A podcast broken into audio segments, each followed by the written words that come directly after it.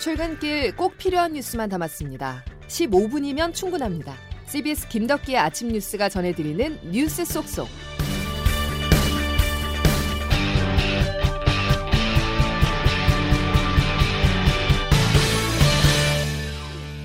여러분 안녕하십니까? 8월 5일 김덕기 아침 뉴스입니다. 도쿄올림픽 여자 배구 대표팀이 역사를 만들어가고 있습니다. 풀세트까지 가는 접전 끝에 강호 터키를 누르고 준결승에 진출했는데요. 그 중심에 주장 김연경 선수가 있었습니다. 결정적인 5세트에 혼자서 7점을 뽑아내 45년 만에 올림픽 메달 도전을 이뤄냈는데요. 찬사가 이어지고 있습니다. 첫 소식 조태인 기자입니다. 여자 배구 대표팀이 배구 강호 터키를 상대로 3대2 풀세트 접전 끝에 짜릿한 승리를 거뒀습니다. 어제 승리를 이끈 건 단연 김연경 선수였습니다. 김연경은 5세트 마지막 승부처에서 15점 득점의 절반인 7점을 따내는 등 28점을 득점하면서 승리를 이끌었습니다. 김연경은 득점뿐 아니라 쩌렁쩌렁한 목소리로 동료들을 격려하며 분위기를 몰아갔습니다. 애매한 심판 판정에는 다소 과격한 말투로 항의를 해 레드카드를 받기도 했습니다. 김연경의 이 같은 항의는 심판을 압박하는 한편 상대의 경기 흐름에 맥을 끊으면서 팀의 사기를 끌어올리기 위한 것이었습니다. 우리 쪽으로 좀 안 좋게 자꾸 불어서 액션을 좀 취했는데 어쨌든 결과적으로 잘 됐기 때문에 국제 배구 연맹도 김연경 선수에 대해 10억 명 중 한 명 나올까 말까 한 선수라고 극찬했습니다. 우리 여자 배구 대표팀은 내일 4강전에서 세계 최강팀인 브라질과 맞붙게 됩니다. 앞서 A조 1차전에서 브라질을 상대로 한 경기에서는 0대 3으로 완패했지만 그때와 달리 경기력이 좋아지고 사기가 올라간 만큼 또 한 번의 드라마가 쓰여질지 기대가 모아지고 있습니다. CBS 뉴스 조태임입니다. 한일전으로 큰 관심을 받은 야구 대표팀은 결승 문턱에서 일본에 패했습니다. 13년 전 베이징 올림픽 당시 약속의 8회가 재현되지 않았는데요. 하지만 기회는 남아 있습니다. 오늘 미국을 꺾는다면 일본과 금메달을 놓고 다시 맞붙게 됩니다. 일본 현지에서 김동욱 기자입니다. 이기면 결승에 진출해 최소 은메달을 확보하는 상황. 하지만 한국 야구는 개최국 일본을 넘지 못했습니다. 야구 대표팀은 어제 열린 준결승에서 일본에 2대5로 패했습니다. 2008년 베이징 올림픽 4강 한일전에서 이승엽의 결승 2점 홈런이 나온 약속의 8회. 하지만 2대2로 맞선 8회 말 이닝을 끝낼 수 있는 병살 처리 과정에서 실수가 나왔습니다. 이후 타자가 이루로 가는 움직임을 보여 태그까지 이뤄졌지만 비디오 판독을 거치고도 세이프 판정은 바뀌지 않았습니다. 결국 고우석이 흔들리면서 3실점 했습니다. 김경문 감독입니다. 타자 주자가 그 second으로 가는 거는 아마 그 묻지를 못하는 것 같아요. 그래서 보니까 그 주심은 일루 베이스 세이프인가 아웃인가만 보고 끝난 것 같습니다. 숙적 일본에 패했지만 결승에 오를 기회는 한 번 더 남았습니다. 오늘 오후 7시 미국과 패자 준결승에서 승리하면 모레 결승에서 일본과 다시 만나게 됩니다. 도쿄에서 CBS 뉴스 김동욱입니다. 한국 여자 골프는 어제 첫날 1라운드에서 고진영의 공동 4위, 박인비, 김세영의 공동 7위에 오르는 등 3명이 톱10에 이름을 올리며 2회 연속 금메달을 향해 순항했습니다. 또 스포츠 클라이밍 여자 콤바인 예선에서는 18살 서채연 선수가 전체 2위에 오르며 결선에 진출해 내일 메달에 도전합니다. 남자 탁구 단체전 대표팀은 중국과 4강전에서 패해 일본 독일전 패자와 내일 동메달 결정전에서 맞붙을 예정입니다. 코로나 소식으로 이어가겠습니다. 좀처럼 반전이 일어나지 않고 있습니다. 지난 1년여간의 경험에 비춰보면 사회적 거리두기 단계를 끌어올리고 2주가 지나면 서서히 효과가 나타났었는데요. 그런데 그 공식이 깨지고 있습니다. 코로나19 확산세가 다시 거세지는 분위기인데요. 내일 발표될 거리두기 조정안은 2주 재연장이 유력해 보입니다. 박창주 기자입니다. 코로나19 확진 규모가 닷새 만에 다시 1,700명대로 급증했습니다. 검사가 적은 주말 효과가 없어지면서 하루 전보다 500명 이상 늘어난 것입니다. 정체 상태인 수도권과 달리 휴가철을 맞아 전국 이동량이 증가하면서 비수도권 환자가 늘고 있는 추세입니다. 특히 전파력 높은 델타 변이가 빠르게 퍼져 방역에 어려움을 겪고 있습니다. 이에 따라 오늘 발표될 신규 확진자 수는 1,800명대 초반에 달할 것으로 예상됩니다. 수도권 거리두기 4단계와 비수도권 3단계에도 여전히 확산세가 꺾이지 않고 있는 상황. 이에 오는 8일 끝나는 현행 거리두기 단계는 내일로 예정된 정부의 방역 대책 발표에서 연장될 가능성이 크다는 전망이 나옵니다. 중앙재난안전대책본부 이기일 제1통제관입니다. 환자 수가 감소를 위해서는 종합적인 노력과 시간이 좀 더 필요한 것으로 보고 있습니다. 델타 변이도 계속 확산되고 있습니다.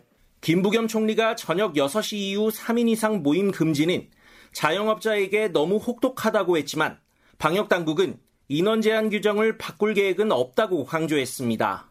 CBS 뉴스 박창주입니다. 코로나 확산세는 비수도권에서 두드러지고 있습니다. 대구에서는 어제 확진자 수가 75명으로 지난해 3월 이후 최다 확진자가 나왔고 오늘은 100명대를 넘어 역대 최다 확진 기록을 넘어설 것으로 예상됩니다. 지난 한 주 동안 80명의 확진자가 나온 충주시는 충북에서 처음으로 오늘부터 거리두기 4단계 적용에 들어갔습니다. 조기령 충주시장입니다. 8월 5일부터 우리 시는 오후 6시 이후 사적 모임은 2명까지만 허용되며 모든 행사의 집합금지, 대부분 다유중 이용시설도 22시까지만 허용이 됩니다. 또 경남에서는 창원시가 내일부터 4단계를 시행하는 등 거리두기를 최고 단계로 올리는 지역도 속속 늘어나고 있습니다. 백신을 접종한 뒤에도 델타 변이 바이러스에 의한 돌파 감염이 우리나라뿐 아니라 세계적으로 이어지자 미국과 유럽 등 선진국들은 이른바 부스터샷 3차 추가 접종을 위한 백신 물량 확보에 나섰습니다. 부자 나라들이 백신을 가져가면 저소득 국가들에 돌아갈 백신은 부족해지고 새로운 변종이 출현할 가능성도 더 커지는 부작용도 있는데요.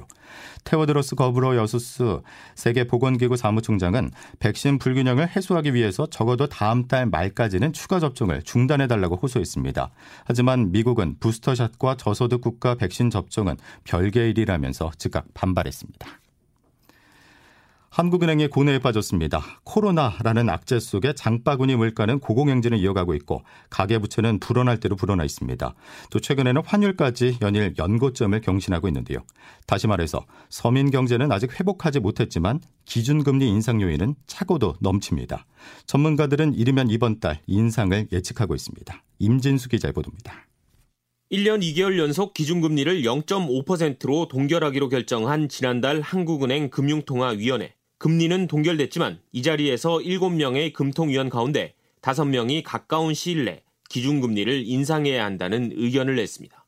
당시 고승범 위원은 최근과 같은 부채 증가세가 지속되면 과도한 부채 부담으로 금리 정상화가 불가능해지는 소위 부채 함정에 빠질 위험이 커지게 된다며 즉각적인 금리 인상을 주장하기도 했습니다. 고 위원 외에도 4명의 위원이 가까운 시일 내 금리 인상을 고려해야 한다는 의견을 냈습니다. 이처럼 금통위원 사이에 금리 인상 필요성에 공감대가 형성된 만큼 기준금리 인상은 시간 문제로 보입니다. 이런 가운데 JP모건은 이번 달 한 차례, 그리고 오는 4분기에 한 차례, 이어 내년 3분기에 한 차례 등 모두 3차례의 금리 인상이 예상된다는 보고서를 냈습니다. 보고서는 코로나19 재확산 불확실성 등이 있으나 내수 회복 추세에 미치는 영향은 제한적이라며 이번 달 금리 인상이 유력하다고 분석했습니다. 이번 달 금통위는 오는 26일에 열리며 10월과 11월에도 한 차례씩 회의가 예정돼 있습니다. CBS 뉴스 임진수입니다. 8.15 광복절이 열흘 앞으로 다가오면서 이재용 삼성전자 부회장의 특별 사면이나 가석방 여부가 관심입니다. 재계에서는 경제 회복의 역할을 해야 할 이 부회장의 사면을 주장하고 있는데요. 그런데 CBS의 취재를 종합해보면 사면보다는 정치적 부담이 적은 가석방 쪽에 무게가 실리는 분위기가 감지됩니다. 그리고 이 부회장의 가석방 심사 과정에서 문제가 드러나는데요. 법무부 내부 규정이 일부 지켜지지 않은 것으로 파악됐습니다. 윤준호 기자의 단독 보도입니다. 올해 1월 국정농단 사건으로 수감된 이재용 삼성전자 부회장이 오는 8.15 광복절 가석방 심사 명단에 포함됐다고 알려지면서 재계 안팎에선 가석방 기대가 높아지고 있습니다. 지난달 서울구치소의 예비심사를 통과한 이 부회장은 다음 주 월요일 법무부 가석방위원회에서도 적격 결정을 받으면 법무부 장관의 허가로 최종 가석방이 이루어집니다. 그런데 CBS 취재 결과 1차 심사격인 이 부회장의 서울구치소 예비심사 과정에서 법무부 내부 절차가 일부 지켜지지 않은 것으로 파악됐습니다.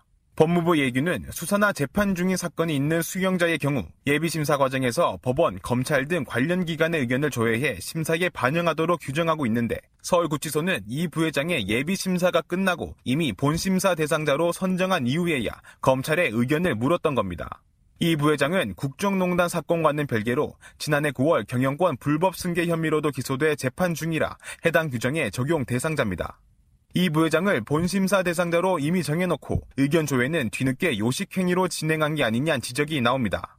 법무부는 이 같은 지적에 특정인의 심사 절차는 확인해 줄 수 없다면서도 누구든 절차는 준수되고 있다고 밝혔습니다. CBS 뉴스 윤준호입니다. 한편 박범계 법무부 장관은 이명박 박근혜 전 대통령의 특별사면 가능성과 관련해서 대통령이 지시하면 바로 소정의 절차를 따르겠지만 그럴 일은 없을 것으로 생각한다고 말했습니다. 이에 따라서 두 전직 대통령에 대한 광복절 특사는 없을 것이라는 관측이 나오고 있습니다. 더불어민주당의 대선 경선 두 번째 토론회가 어제 열렸습니다. 한일전만큼이나 이재명, 이낙연 두 후보 간의 난타전이 뜨거웠는데요.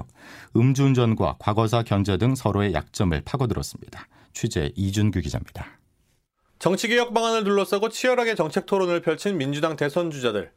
하지만 주도권 토론에 접어들자 언제 그랬냐는 듯 과거사 캐내기로 분주해집니다.